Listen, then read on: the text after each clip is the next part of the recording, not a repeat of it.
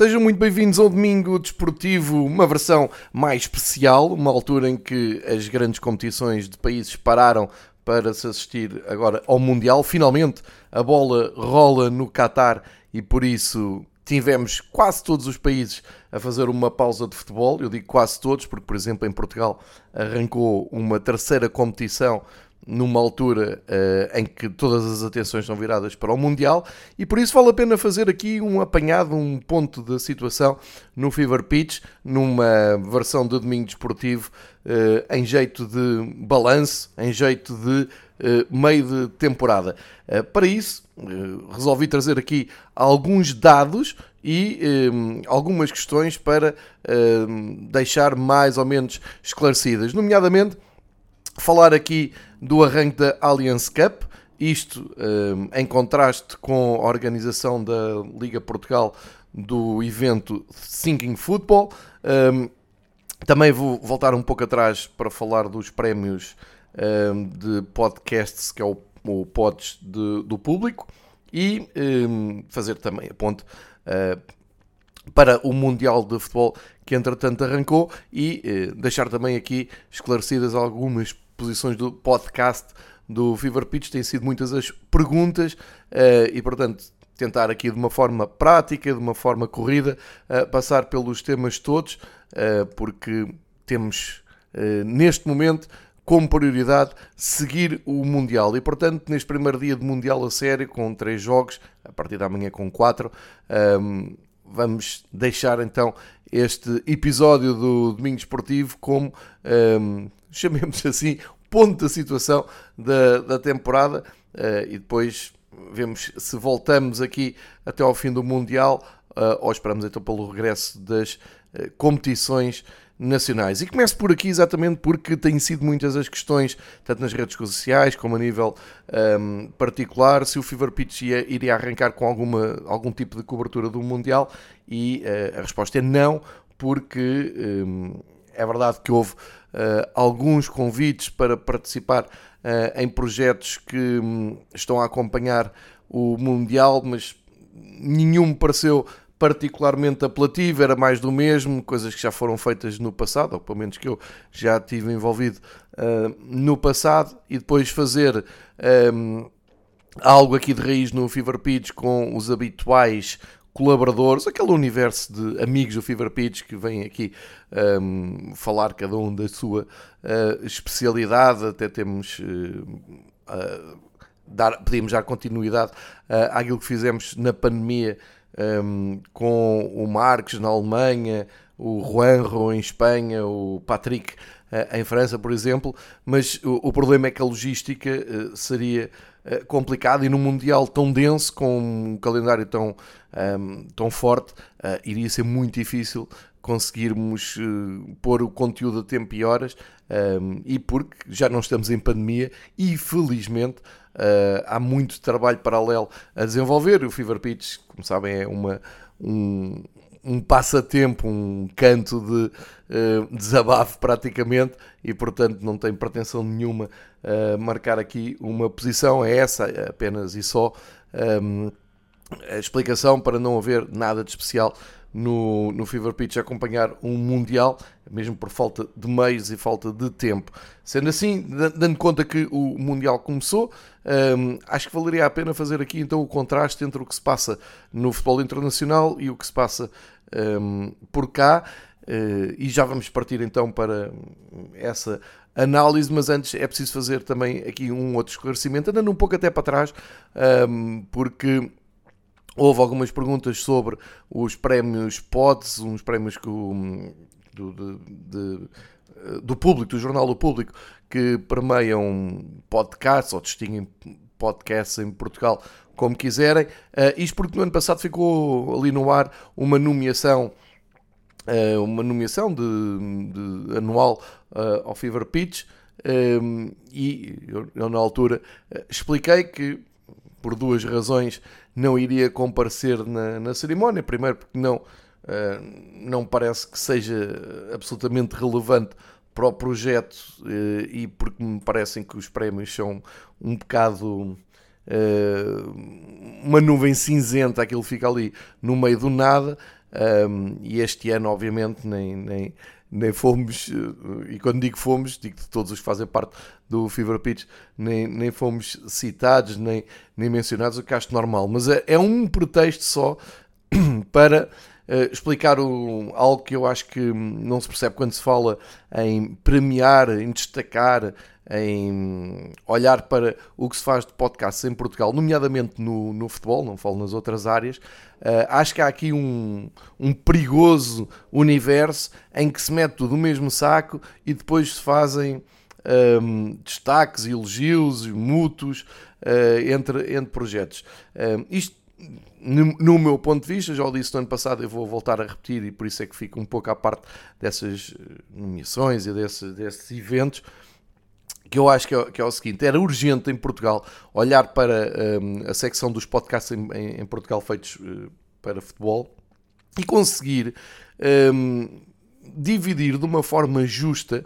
ou pelo menos haver um, um critério justo Uh, no que diz respeito à, à, composição do top. O top que eu, que eu estou a falar de podcasts, e eu não tenho razão de queixa porque o Fever Pitch costuma estar-se praticamente top 10, top 20 todas as semanas, só que aquilo não faz sentido absolutamente nenhum. Neste momento estou a olhar para, o top de podcasts de futebol do iTunes, que é a referência uh, geral, e não há uh, absolutamente critério nenhum. Porque é, primeiro, porque uh, estão lá podcasts que nem sequer são feitos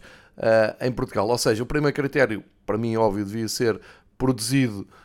Um, em, em, Portugal ou por portugueses, enfim, o conceito depois pode ser mais ou menos abrangente, mas acho que se percebe. E depois, o mais importante, é que devia ser separado entre podcasts um,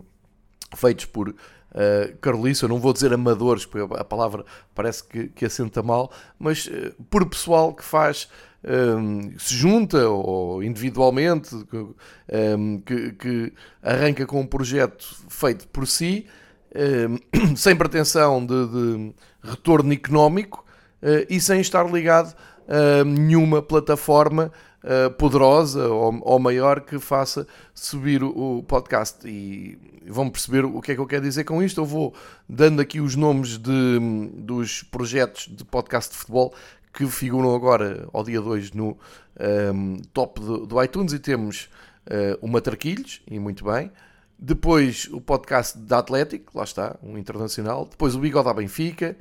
Temos o After do Whistle, também é, internacional. Temos um, ehm, o podcast da Bola Branca da Renascença. E depois o Visão Vermelha, Benfica FM. Primeiras Senhoras, do 00. Destino Saudade, do 00. Futebol Weekly, do Guardian. O Sporting 160. O de Atlético com o outro podcast, este só de táticas, uh, o de Totally Football Show, um, também do, da Atlético, um podcast do AS, e, por acaso é, é, é, bem bom, 1982, o ano do Mundial, o Ataque Rápido do 00, na área do Supernova, o Big Five do L'Equipe, depois aparece o Fever Pitch, depois Long Ball Football, uh, o Spanenka, o podcast do John Crochet, que é o de Calcio, depois o Futebol do Mundo, do, dos, dos, amigos da, da ESPN,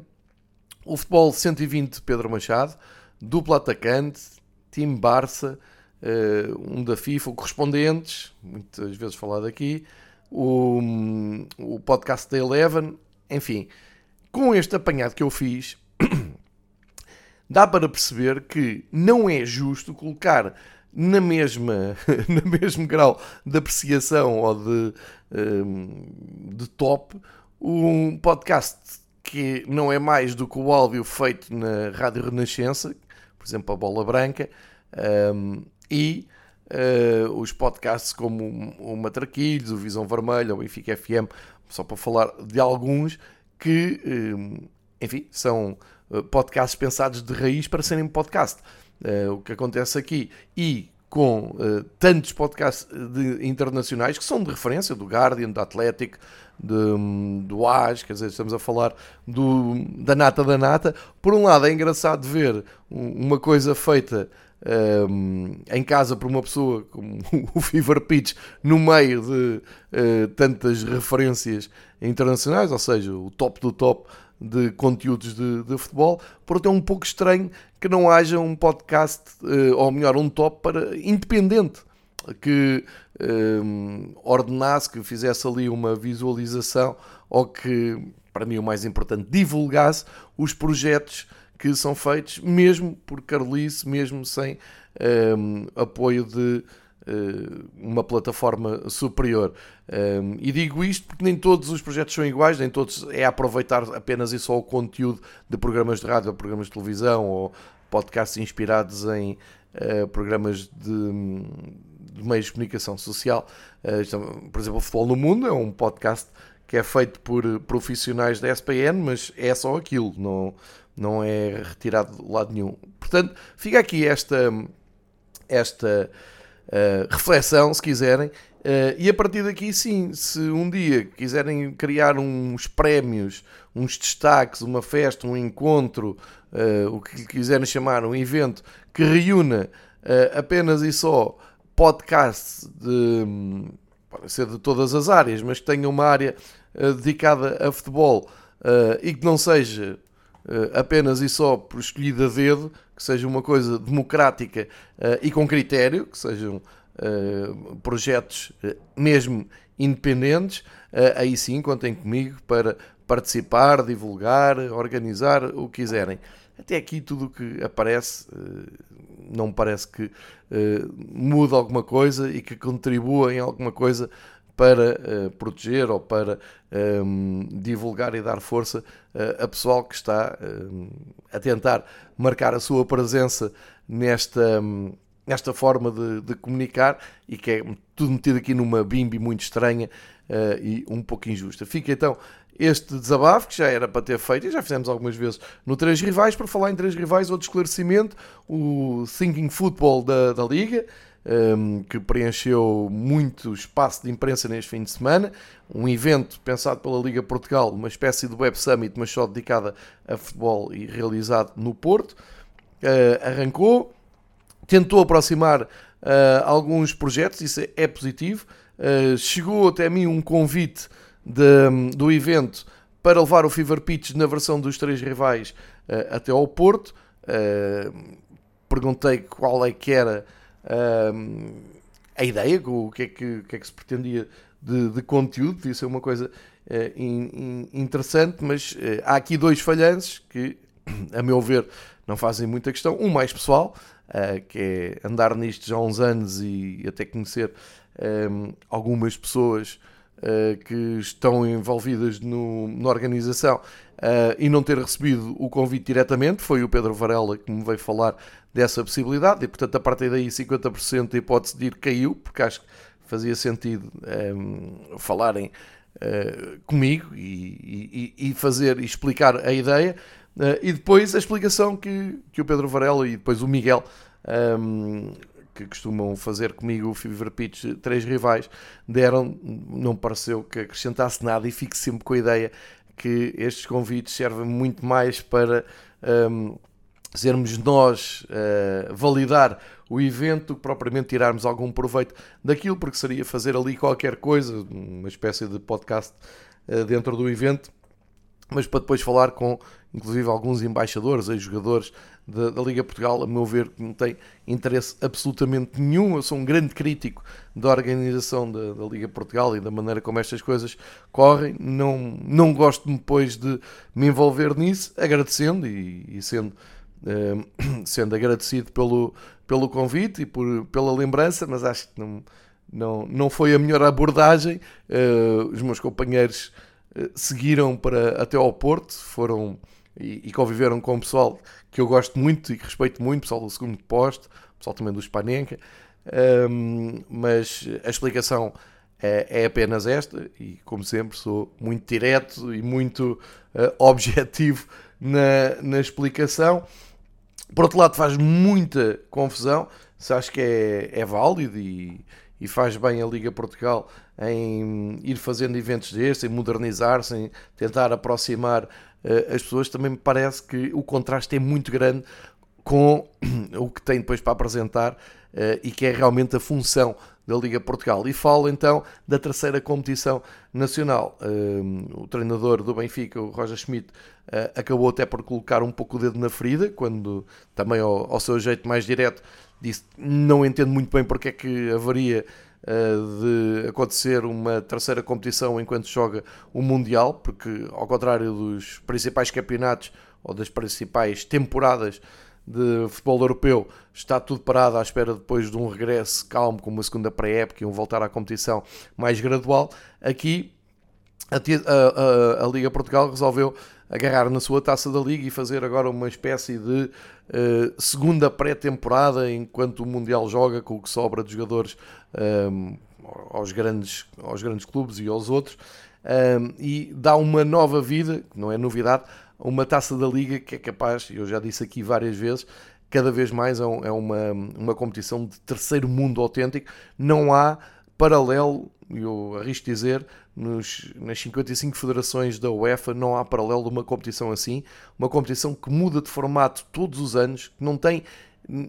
não há uma caracterização da taça da Liga. A única coisa que a gente sabe é que aquilo no fim um, eh, permeia um campeão de inverno, que é um.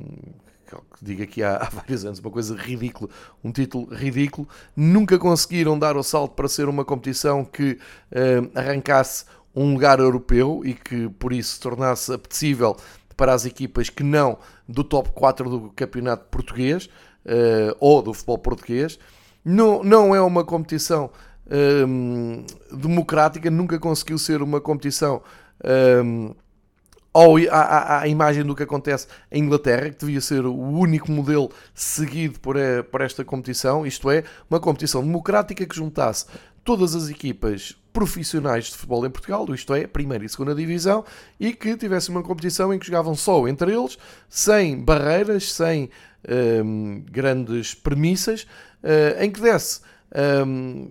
as mesmas hipóteses de ganhar a taça, uh, sei lá, um Torrense e um Benfica. Uh, seria esta uh, a premissa. E para isso teria que ser uma competição igual, onde todas as equipas fossem a sorteio sem uh, nenhumas condicionantes, em eliminatórias diretas, como se faz em Inglaterra, até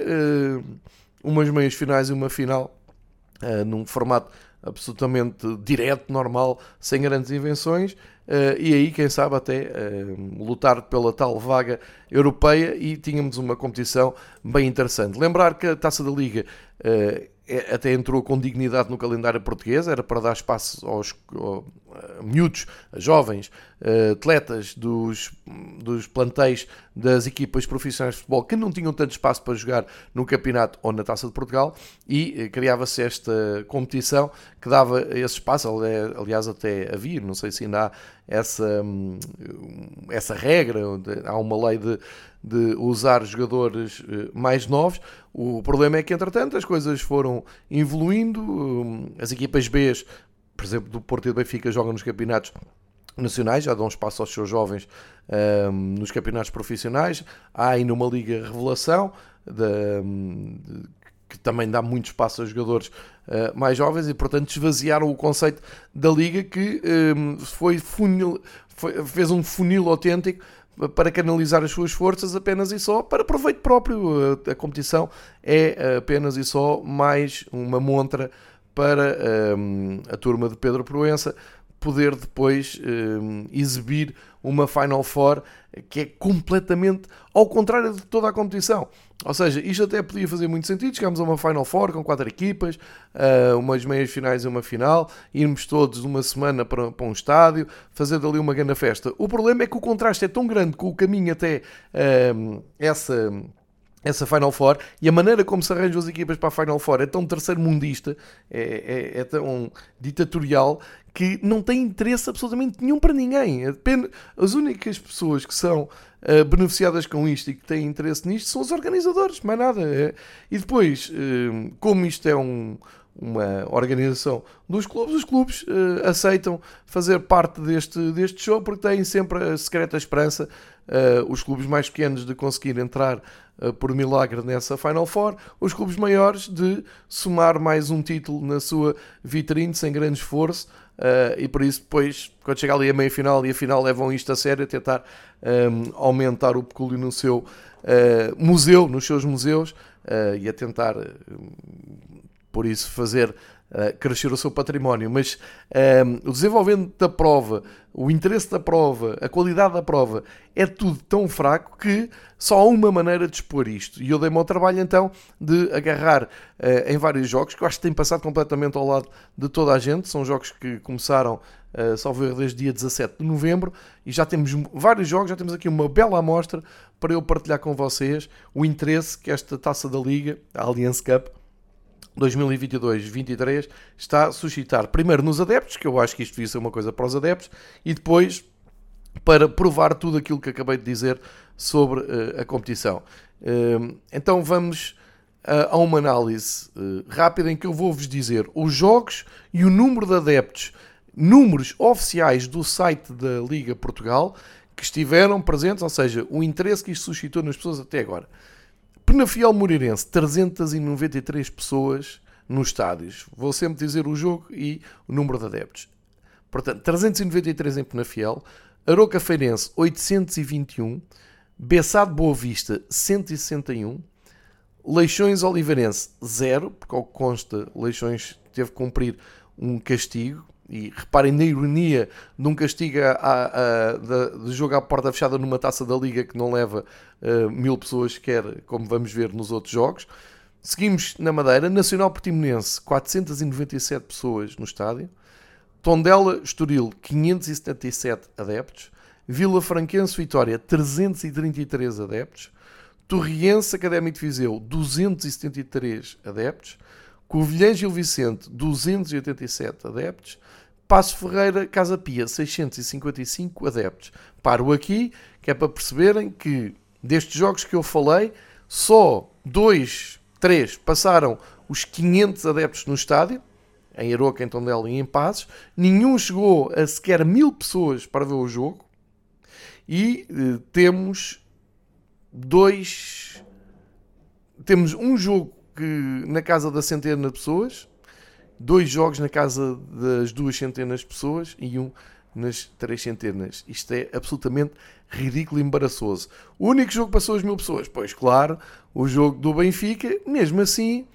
em Leiria, o Estrela Benfica levou 6.899 adeptos. Ora, temos aqui um ponto de comparação, de, de há pouco tempo, de há uns meses a esta parte, que foram mais de 20 mil pessoas a assistir ao uh, Casa Pia Benfica também uh, no Estoril. Ora, isto é a prova provada que ninguém quer saber disto, tirando uh, aqui esta honrosa exceção. Estamos a falar de cerca de 7 mil adeptos que ainda se deram ao trabalho de ir a Leiria num domingo à noite ver um Estrela Benfica, mas comparativamente com o interesse do campeonato, nem metade das pessoas, um, ou seja, perde-se aqui metade das pessoas em relação ao Casa Pia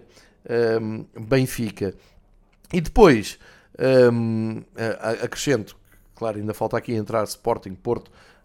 um, Braga, que são equipas que depois com certeza levarão mais gente, mas um, o quadro que eu acabo de traçar é o quadro que é o real interesse das pessoas. Porque se forem para trás, andar na taça da liga e procurarem um, nas fases grupos e na, na frase. Na, houve anos em que havia uma fase de apuramento para os grupos, com os jogos a começarem em julho, em agosto, os números são todos muito idênticos. Portanto, a minha pergunta é: esta Allianz Cup é feita para quem e para quê? Fica só esta ideia. A resposta veio quando um, Pedro Proença há pouco tempo disse que se calhar a Allianz Cup tinha que ser revista um, e tinha que ser transformada então só numa Final Four. Uh, pá, façam isso, força. Uh, escolham então as quatro equipas a dedo, obviamente os três grandes mais o Braga, está tá visto e um, armem um grande circo à volta disso e um, organizem isso de uma forma uh, espetacular, cheia de, de, eventos e cheia de circo. Uh, continuem a pensar no Sinking Football e a fazerem um, autoelogios um, pelas redes sociais, porque uh, o panorama real dos estádios é muito triste. E ainda na Allianz Cup, quer dizer que as imagens chegaram às redes sociais das condições do estádio do Leiria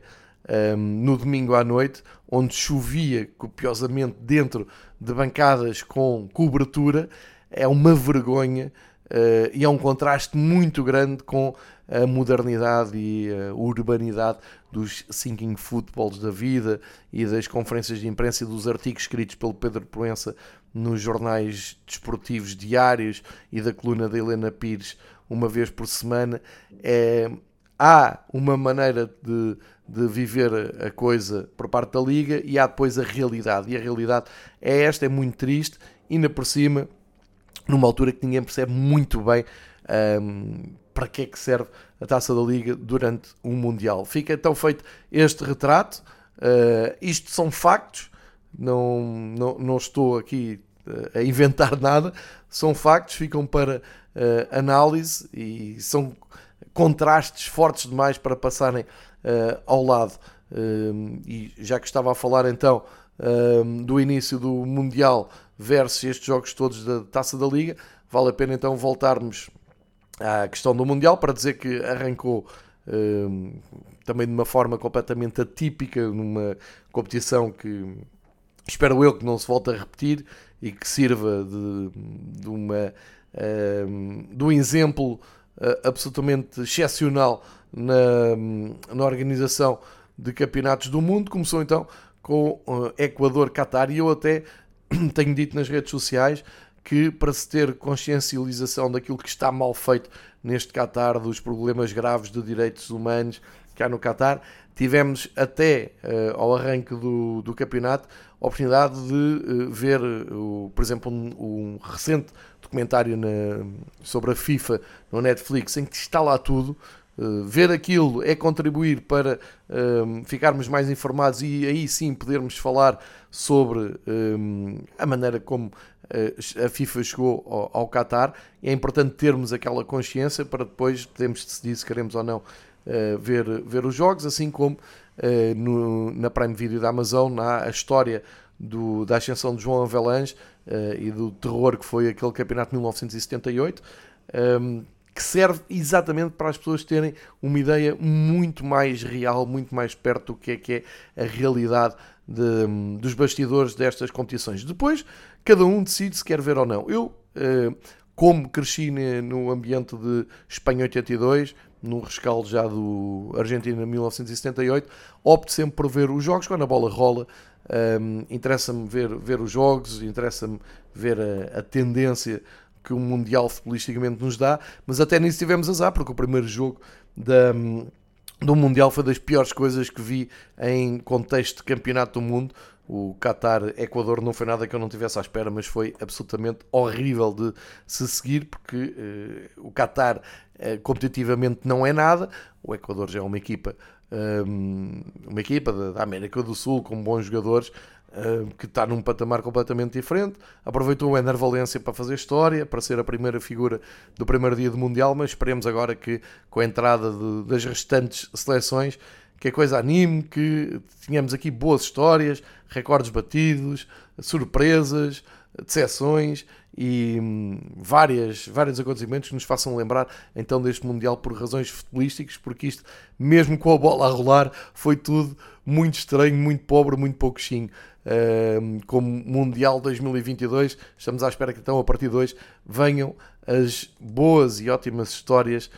que os mundiais geralmente nos proporcionam e que apaixonam tanta gente. E portanto é neste espírito que o Fever Pitch um, ehm, marca então a sua uh, posição no princípio do Mundial. Uh, claro, aqui vou assistir a todos os jogos